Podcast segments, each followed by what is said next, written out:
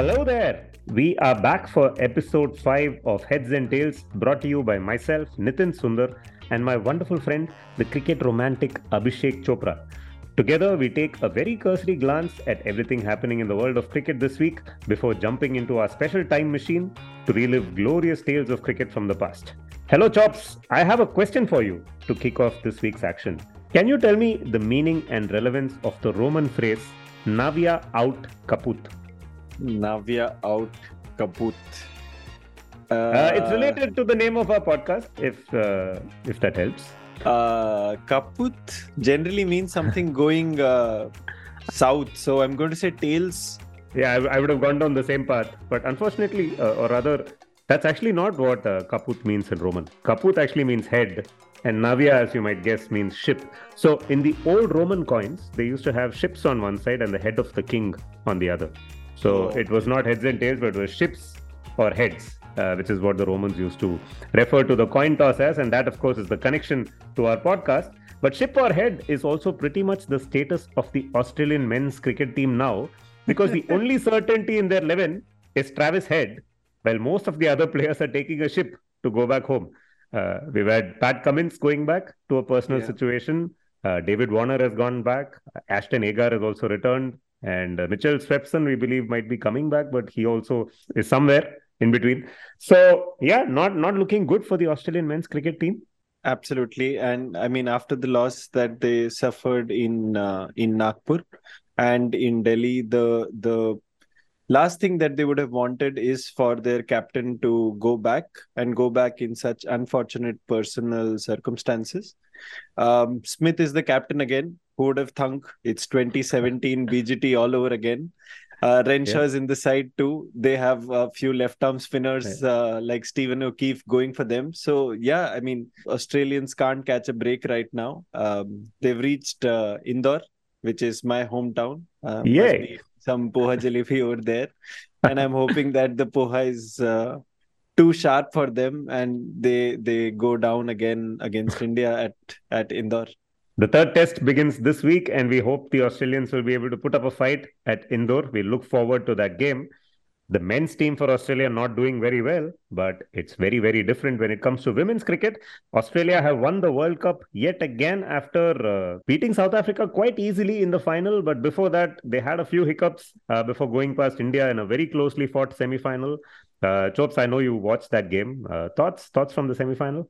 Yeah, I mean, the Aussie juggernaut just rolls on and on and on. Uh, it was a proper heartbreaker of a semi final for us uh, at Cape Town. Uh, the Australians crushed the Indian dream uh, in a win by a very, very small margin of five runs only. Uh, Meg Lanning, the Australian skipper, she won the toss, decided to bat first. Australia put up a massive total of 172 for four, partly due to some unimpressive bowling and some rather shoddy work in the field by the Indians. In uh, response, India were tic tacking their way to the chase at one stage, chiefly due to a stupendous uh, partnership uh, between uh, Harmanpreet, the Indian captain, and my favorite, the Bombay Dynamo, Jemimah Rodrigues. Uh, but once these two got dismissed, uh, I think Jemimah got out in the 11th over, Harmanpreet in the 15th over. India didn't really seem to have, you know, any firepower left against the experienced uh, Australian team, who, I mean, just needed one opening. They got two uh, to yeah. kill the chase completely, and and they just, uh, you know, went into another gear with their fielding, Ellyse Perry, their uh, talismanic all rounder, making a brilliant save uh, at the boundary and uh, yeah i mean they just kick into like a higher gear when it comes to those crunch moments. And uh, they won that game um, went into the final where the south africans were uh, there for the first time. Um, and it could have been a real great moment for the host nation of south africa to win a world cup which even their men's team has uh, never done but it wasn't to be. Um, again the australians were just too too strong for uh, you know any such opposition Absolutely. Probably one of the greatest sports teams in the world. Uh, yeah, across absolutely. all sports, right? Uh, yeah. the, the, sort of domination Australia have had in women's cricket is quite something, which is why it's it's particularly heartbreaking to see how close India came in that semi-final yeah. in a game where they didn't actually play too well. Also, yeah, so absolutely. Um, but but yeah, uh, it's it is a young Indian team. We have the Uh, women's Premier League kicking off in a few months from now, or less than a month from now, actually. So, uh, good tidings for Indian women's cricket. Hopefully, this team will challenge Australia in the future.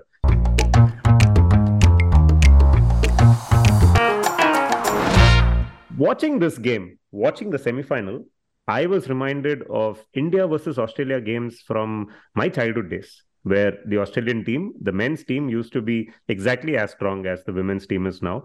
The Indian team used to, as uh, very similar again to the women's team. Now the Indian men's team used to rely on two or three big names, uh, especially for the runs.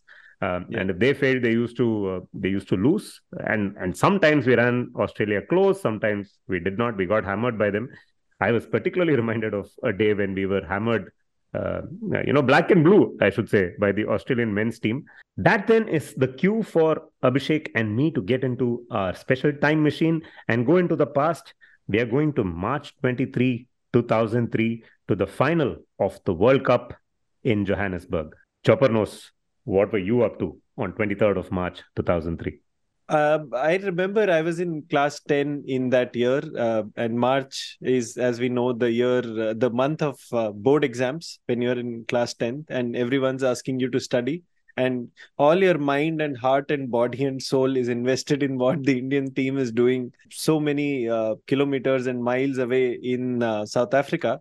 So, yeah, I was, it was a very, you know, interesting time in our lives uh, especially after having seen the match fixing controversy, you were seeing the rise and rise of the in- Indian cricket team, and 2003 really seemed like you know it would be the peak of of that era. Uh, we had uh, we had a pretty strong, decent team uh, for uh, for us, and and Ganguly was uh, you know a leader with all the power in the world. the one thing that I remember is the huddle. yes. huddle was so so good to watch. It wasn't something that you know we came across very regularly. And perhaps the huddle got tighter in that world cup uh, once yeah. we had that terrible loss to australia in the league stages. But yeah i mean just an amazing world cup. Eh, uh, the other thing was it was also in south africa as we've mentioned. So the time zone was just perfect. Yeah. Uh, you could you could start watching it in the day after having uh, told your parents that you've studied during the morning, pretended to study rather, and then you could watch the rest of the match to your heart's content. And uh, yeah, I mean, the fact that India did well uh, is something that I remember very fondly. Uh, at that time, the loss to Australia, uh, again, a massive, massive loss, uh, hurt very badly. But I mean, looking back now, it's it's a really fond period in my cricket watching time. Indeed, uh, a very memorable World Cup. I think the broadcasters also took cricket broadcast to the next level. I remember these games, the broadcast used to begin in the morning for matches that would happen in the afternoon. For three hours, you had tarot card readers, you had Mandira Bedi, Charu Sharma discussing the game, building up so nicely. Uh, and you also had these interesting graphics and stuff, right? Similar yeah, to absolutely. the duck, you had that tiger which would come at the bottom of the screen and you know tap the pitch where, uh, after hitting a boundary.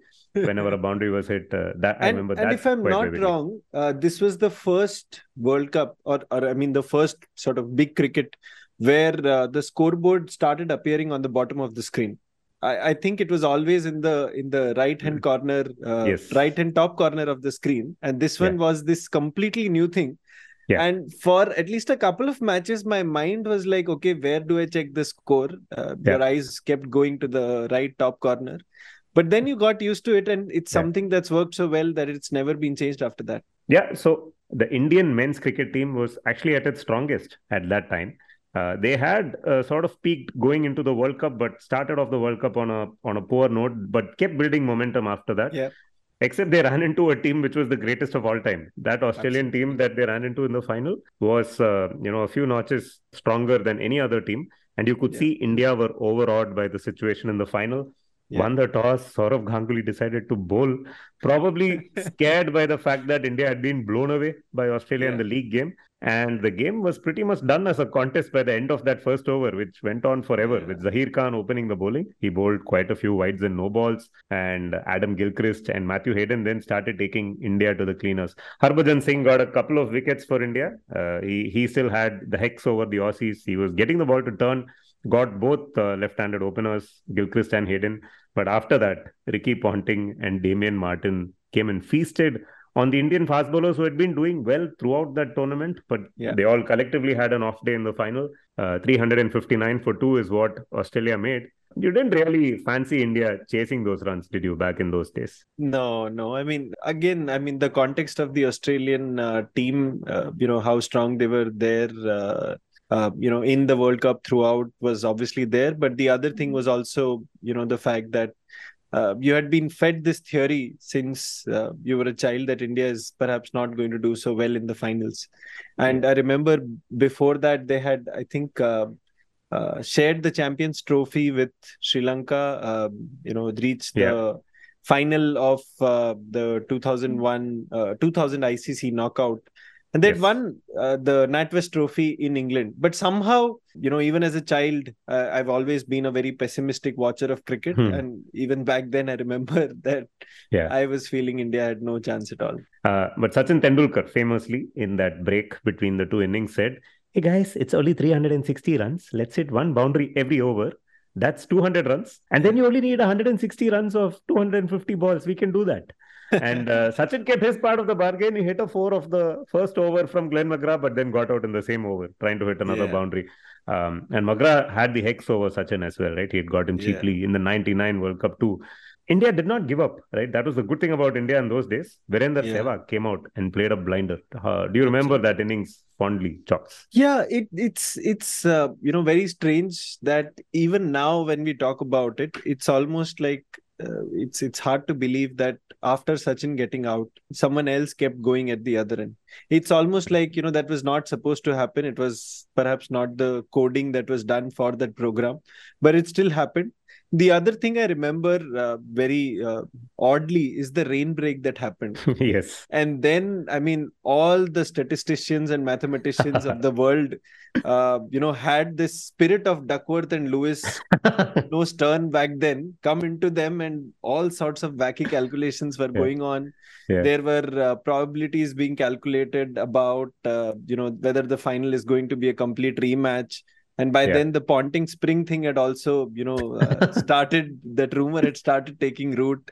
So yeah, uh, just like the, that rain break was so, so full of activity it that, was. And, and it was uh, a pretty heavy rain break as well. Uh, all the umbrellas were out. For a moment, it looked like it was going to be a deluge. And India, I think, were even ahead of the Duckworth Lewis par score at one stage. They had lost three wickets, but since Australia wanted to get through the overs to get a game in, they, they introduced their spinner, Brad Hogg, quite early. And uh, Sehwag started going after Hogg. He hit a couple Yeah. of massive sixes over mid wicket. So India stayed in touch with the run rate. I must also point out one thing, Chops. Uh, you gave away your age by mentioning uh, Ricky Ponting with bat uh, with the springs in his bat. The origin of the spring in the bat story is from the '96 World Cup, where Sanath Absolutely. Jayasuriya originally had springs in his bat, and the rumor that spread across all of India. This was before the internet even existed, and these are small kids of you know six, seven, uh, six standard, seven standard, my age back then. Everyone in the country really believed that the ICC was going to do a rematch of the World Cup final. Sri Lanka were going to be disqualified since they had found a platinum spring inside Sanath Jayasuriya's bat. And so India, despite being losing semi-finalists, were going to advance to the finals and play Australia in the final. And we were even waiting for that match to happen. When is this final happening? And it was the same stories that came back in 2003. Yeah, yeah, I mean, in in some sense, uh, I remember in engineering, I was discussing with a friend how uh, the spring in the bats of Jayasuriya and Ricky Ponting was the same as you know uh, the idols of Ganesh uh, drinking milk one fine day in India. Absolutely baseless rumors. Yeah, but how do these rumors spread? I mean, maybe that's a discussion for another day. But before the internet even came into existence, you had, uh, you know, news spreading like wildfire, as they used to say in the famous Champak and Tinkle books. But yeah, uh, yeah. so Sehwag kept us, uh, gave us some false hopes, uh, but India eventually fell well short. So quickly summarizing that game, 359 for two is what the Australians managed. India bowled out well short for 234. Australia won the World Cup. Sachin Tendulkar won the Man of the Tournament award, which was very well deserved because uh, he had he had some fantastic innings in that World Cup. I think he only got one century eventually, and that was against Namibia. Yeah, but a few 80s and 90s over there. Uh, Absolutely. Including, yeah. The other thing that I remember is uh, looking at his face when he got the Man of the Series award. I think it was Sir Gary Sobers who gave him the award, and Yeah. Uh, I mean, he he looked crestfallen. There's no other word to put it. And uh, uh, I mean, his World Cup uh, winning dream did come uh, true in 2011. But 20, uh, 2003 was when he really had it in the bag, uh, you know, all the while. And just that final was like a bad Yeah. dream gone wrong.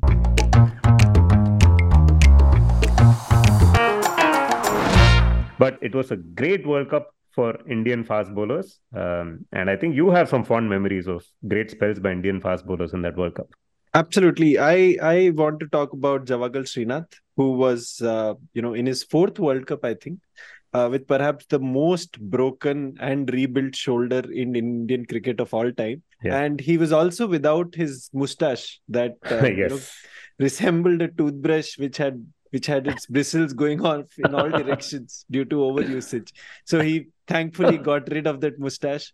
Uh, and I remember reading in newspapers back then that his nickname was, you know, Mysore Express. Uh, Yeah. you know, or or Babu, I think they used to call him. But I mean, really, it should have been Babu Fast Passenger or something. It's the kind of train that you know can't go quickly during the day, and then it has Yeah. to make up for lost time during the night. So it tries Yeah. to go faster one or two balls in an over would be fast and the rest of them would be proper medium pace so yeah it could have been a beautiful uh, uh, swan song for uh, javagal srinath but for uh, what australia did to him in the final i think his final analysis was 10 overs 0 maidens 87 runs and 0 wickets Yeah. if i'm not wrong so yeah, i mean ganguly had uh, sort of convinced him to come out of retirement or half retirement he was out of the odi side test he had already given up uh, Actually, it was a full retirement. It was a full retirement. And I, I remember the day Srinath originally announced his retirement. This was, uh, I think, in the year 2000 or 2001.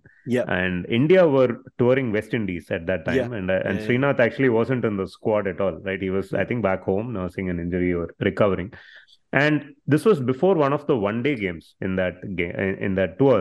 And the game was going to start late in the night. It's West Indies, right? And in the pre-game show, you had Harsha Bhogle and Sunil Gavaskar as always, you know, uh, previewing the game.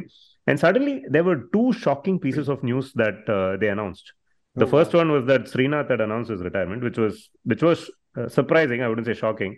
The next one was an outright shock. Hansie Cronje died, uh, and in a in a plane strange crash. Plane crash, right? Uh, so both those news came back to back, and uh, I remember I remember it specifically for that reason. And then Ganguly uh, spoke to Srinath and convinced him to come back for one last hurrah. And I thought he bowled brilliantly. I, I think he bowled better than he had in any of the prior World Cups, the three World Cups that he had played. Amazing. yeah, I was just thinking of what you said about, you know, that those two pieces of news. I mean, uh, look at Srinath, even in his retirement, didn't get Yeah. all the attention. the Both times. Both times. he retired twice. the first time it was Hansie Cronje. The second time it was Ponting smashing him to every corner of the Wanderers. By the end of that innings, uh, it was it was basically a slogathon, right? India had not Yeah. got the wickets. Martyn and Ponting were going for everything. And Yeah. poor fast bowlers had to come in and finish their quota. And Srinath also, it's it's like Joburg, they say, right? The the elevation over thin. the sea Yeah. level, air is thin, ball travels. I mean, couldn't have traveled farther than that for sure. yeah. yeah. Yeah, but So- on a better day, Srinath bowled superbly against Sri Lanka. I don't know if you remember that spell. Yeah, yeah, Yeah. yeah.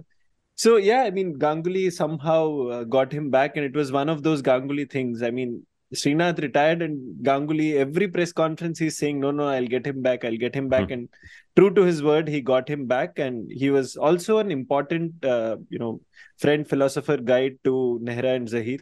Probably Yes. let go of a few boundaries at mid off, mid on, while you know diving very clumsily, but uh, probably told them what balls to bowl, and that uh, you know boded well for India. He was also someone who, you know, his action was the most copyable as a kid. I remember. I mean, I could do his action, you know, in the middle of the night. Yeah, yeah. And he always had that ball that, you know, just naturally angled into the right hander. But Yeah. somehow he, you know, developed a mean leg cutter uh, back in Yeah. the day and and and a nice slower ball as well. Yeah. Uh, so I, I remember a few wickets uh, of his from this World Cup very fondly. One was the first match, and it was a uh, not a very strong opponent, Holland, of course, at Paarl.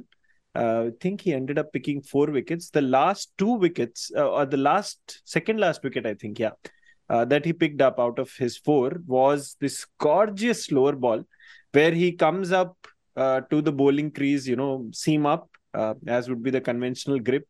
And then in that seam up action, he goes back of the hand and delivers yes. a slower ball. The uh, Holland bat- batter sort of walks out of his crease, wanting to slog it over mid wicket or wherever, and he's beaten all ends up. And then the next wicket is the exact opposite. It's a mean brute of a bouncer that uh, the Holland tailender just you know ends up fending to I think mid wicket or something. So I mean, in that match itself, Sehwag is uh, sorry, uh, Srinath is able to sort of show show his range, and then oh yeah, the match against uh, Sri Lanka absolutely broke the back of the Sri Lankan batting lineup in that chase. I think that match was at Joburg, four wickets again. Uh, yeah. The two wickets that I remember very fondly, uh, uh his old uh, nemesis, uh, number one, Jayasuriya, and his old nemesis, number two, Aravinda de Silva. Both yeah. were again, you know, at, at perhaps the sunset of their respective careers. But just to see him getting those wickets cheaply, Aravinda was pinned on the back foot of a ball yeah. coming in and Jayasuriya drove one very tamely to I think uh, short cover or something. So to see him get those wickets, it reminded me of uh, you know the days when he got absolutely smashed by them from yeah. Delhi to Colombo. Uh, and everywhere in between, they played so many one days. everywhere in between, and, and then even, I uh, yeah. And when they play in Delhi, the ball would land in Colombo. That also. yeah, absolutely. without the rarefied air in any of those cities. I mean, especially yeah. not in Delhi. And then I think the Kenya Super Six match also he picked up uh, two two wickets or something yeah. with slower ball. So yeah, I was very fond of that slower ball of a sudden. And I mean, watching him in this World Cup, you know, made me realize I was in class 10, as I mentioned back then. It made me realize that uh, cricketer doesn't really have to be great an all-time great for you to be his fan. He could have like a million flaws and i mean get carted around for 87 runs in 10 overs. But you could still just like someone very very fondly. And and i mean javagal srinath is that kind of guy for me uh, yeah. nobody's ever going to have to debate with me that you know he was not as good as his numbers uh, suggested perhaps even worse than that I just remember him very fondly, and and uh, the 2003 World Cup was sort of the icing on the cake for all my fond memories.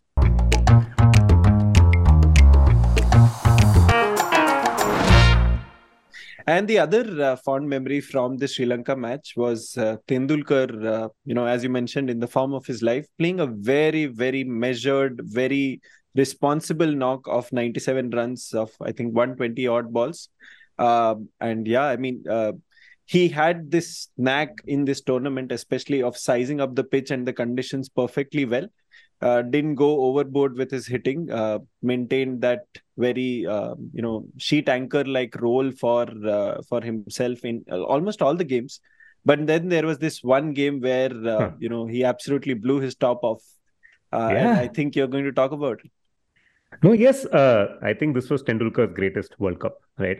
And one main reason for this, India were coming together as a good team in the lead up to this World Cup. But a few months before the World Cup, there was this tour of New Zealand where, you know, they were given very, very green pitches and the batting just fell apart over there. Nobody could score runs. I think Sehwag got a Except few runs, a couple of yeah. hundreds. But uh, everyone else, the confidence was shot. Tendulkar, Ganguly, Yuvraj Singh, uh, Mohammad Kaif, they all struggled for runs. Um, and that they brought that lethargy, that hangover into the World Cup, right? And if I remember right, India even lost or maybe came close to losing their warm-up game against one of the local teams before the World Cup started. Oh yeah, and, Boland or something. Yeah, or Griqualand, if I remember. I don't know who, but it yeah. was a bad it was a bad scene. And they really had to struggle to beat Holland, that game yeah. that you spoke about, where Srinath bowled well towards the end. They barely got 200 runs on the board against Holland. So India were in disarray. And after that Holland game, they got blown away by Australia in the league game as well, right? So Man. that was a really, really indifferent start to the World Cup. And then one man slowly brought them back into it with the bat. Like the rest of the batting was completely out of sorts. Tendulkar just started scoring runs. At one end, you knew that Sachin was going to do his job. He scored against Zimbabwe. India played a very cagey match against Zimbabwe and got past the line. And then slowly they started coming into it, right? So there was the 50 against uh, uh, England as well, where he goes after Andy Caddick, who famously said, Oh, I'm going to bounce out Sachin. He said something which he probably should not have. And you could see he was trying to bowl short to Sachin throughout that game. Uh, very early in that game, Sachin tries to pull him, falls uh, plays a falling pull shot or a hookish pull shot and gets it away for four. But later on, with India on the verge of getting to 50, he gets another short ball wide of off stump and he smashes it out of sight. Um, it, it, goes and falls, you know, amidst the trees outside the stadium. And yeah. I think it is Manjrekar on air at that time, and he says, Ravi Shastri. Was it Ravi Shastri there? At yeah. some point in the World Cup, uh, or some point in that game, I think Manjrekar called out, we are seeing a different type of Tendulkar. We are yeah. seeing a different version of Tendulkar today. But Tendulkar's biggest achievement, of course, in that World Cup came against Pakistan in an unforgettable game. Right, uh, this was India, of course, kept winning against Pakistan in World Cups. This was still a high-profile match. Pakistan had to win this game, uh, and they got 273 runs on the board with their oh, India's old nemesis Saeed Anwar, as usual, uh, uh reeling out 100, a nice 101 of 126 balls. India came out to chase, and all hell broke loose with uh, Tendulkar going after the fast bowlers. Yeah, yeah. I mean, uh, once uh, Saeed Anwar got into the groove, you you know all uh, you had all those flashbacks and sad memories come back of you know how that left-hander. Uh, you liked watching him bat, and then at the same time, you didn't want him to score runs against India. He, uh, you know, wasn't his attacking best, uh, you know, uh, throughout that uh, innings. But yeah. I think people played around him and uh, Pakistan got to a really good total. And I mean, Wasim, Waqar, Shoaib, uh, Abdur Razak uh, was the bowling lineup that they had, and Saqlain Mushtaq was obviously there. So uh, it was a very, very potent Pakistan bowling attack. Waqar, Wasim, you could say, were you know at the end of their tether in international cricket or close to the end of their uh, tether, but still, I mean, pretty, pretty handy bowling attack. And uh, then, I mean, Tendulkar uh, you know just just goes off to another tangent and uh, yeah. Uh, the only the, i mean he describes this match in great detail in uh, you know his autobiography which is absolutely not worth the paper it's printed on uh, but this part is something that i really liked where he describes how he had been planning for this match for what 12 months or something and everywhere yeah. he went uh, people were saying first march first march first march which was the date of this match and uh, i mean he really you know uh, rose up to the occasion and and really got uh, you know all his competitive juices flowing in this brilliant innings yeah rose up to the occasion is quite the right word to use because that's exactly what he did when he uppercut shoaib akhtar for a six which I would say was the shot that was heard around the world, uh, at yeah. least until MS Dhoni hit uh, Nuwan Kulasekara for six in 2011 what an unforgettable shot and and what a statement of intent because uh, similar to Andrew Andrew Caddick, uh, Shoaib Akhtar had said a lot of stuff in the lead up to this game about how he was going to go after Tendulkar. And as Wasim Akram had, has written in his autobiography, yeah. Uh, Shoaib Akhtar was uh, very fond of the speed gun. Through this World Cup, he had already bowled the fastest ball ever recorded against Nick Knight when yeah. Pakistan played England. Uh, and he was going at 150, 155 km per hour uh, against uh, Tendulkar in the second over of the match here. Yeah and Sachin first uppercuts him for six over third man, then turns the ball, you know, using the pace of the ball through square leg for four, and then defends the ball down the ground. Just it just flies away. It it, it comes at 150, it goes back at 300. Saqlain Mushtaq, by the way, did not play this game, uh, but their fifth bowler was Shahid Afridi, who is in one day cricket probably as good. Um, but yeah. Uh, yeah. no nobody could really trouble Tendulkar until he and, got himself and injured. And there was a drop catch. Yes, Abdul Razak uh, could not take the catch at mid-off and Akram famously said, "Pata hai tumko kiska catch choda hai tu?" or something of that sort. Right? yeah. So yeah, I mean, just a memorable knock. I I was very very upset. I mean, this is perhaps you know the the immaturity of a kid coming out. I was very upset when Tendulkar finally got out to a bouncer of Shoaib Akhtar because yeah. I mean he could have lost all his stumps and that would have been fine but getting out to a bouncer just like felt uh, terrible. And then uh, i mean we had uh, we had the uh, young hand and the old hand of uh, rahul dravid and i think yuvraj singh who yuvraj got us to the win. um, and yeah i mean very very memorable win and um, something that um, was was celebrated all across the country for yeah. sure. And i mean uh, all hail tendulkar especially there's plenty that you could say about uh, Tendulkar's career and the amazing stats that he ran up, right? One of the stats that I will always be in awe of is that Tendulkar was man of the match against Pakistan in World Cups in three different decades. Absolutely. 92 right? and yes. 92, 2003 and 2011. And 2011. Yeah. And it's not one of those fraud records where, you know, three decades span 11 years or 12 years. These were actually 20 years, right? 92 Absolutely. and 2011 are nearly 20 years apart. It just And- tells you so much about the guy. And being ready for 92 games. Yeah, and Yeah. 92 was partly for his bowling as well. Yes. Yeah. Um, what an incredible player. Uh, we should do a Tendulkar special episode at some point. We keep talking about him in every episode that we do. Absolutely. And I mean, quite quite the World Cup he had that time.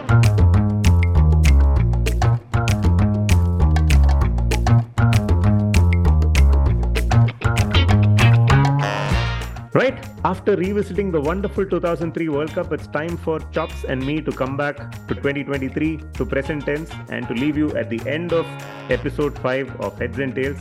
Thank you so much for all the support, for listening, and for your reviews and ratings on Spotify. Please continue to spread the word, and we hope more people listen to us. And uh, yeah, uh, hoping to keep this podcast going. It's been great fun recording with you, Chops, as always.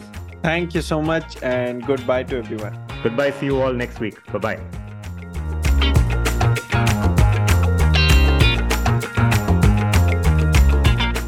You were listening to Heads and Tails, hosted by Abhishek Chopra and Nitin Sundar.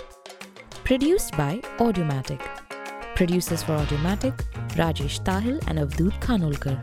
Assistant producer, P. Akash.